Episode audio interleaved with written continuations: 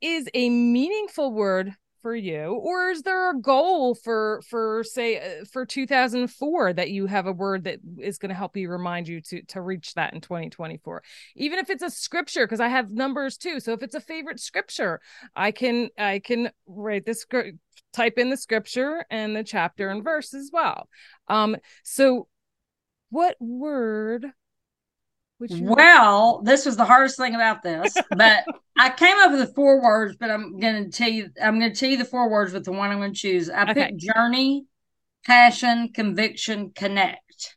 Yeah. But connect is going to be my word. Right. And that's the last word I came up with. But the reason I'm going to say connect is um, I, I do love storytelling, but storytelling is about connecting people. And so much of what I do is about connecting people. And this year I realized I didn't realize it until I'd done it several times but I'm frequently connecting somebody. You want to know how to do something about the Medicaid waiver in your state? I need to connect you to these people. They know more than I do. And I will put at the bottom when I'm introducing them, I love connecting good people. Mm-hmm. Well, that is a lot of what I do is connect resources, connect people mm-hmm. um, in my job, but in life in general.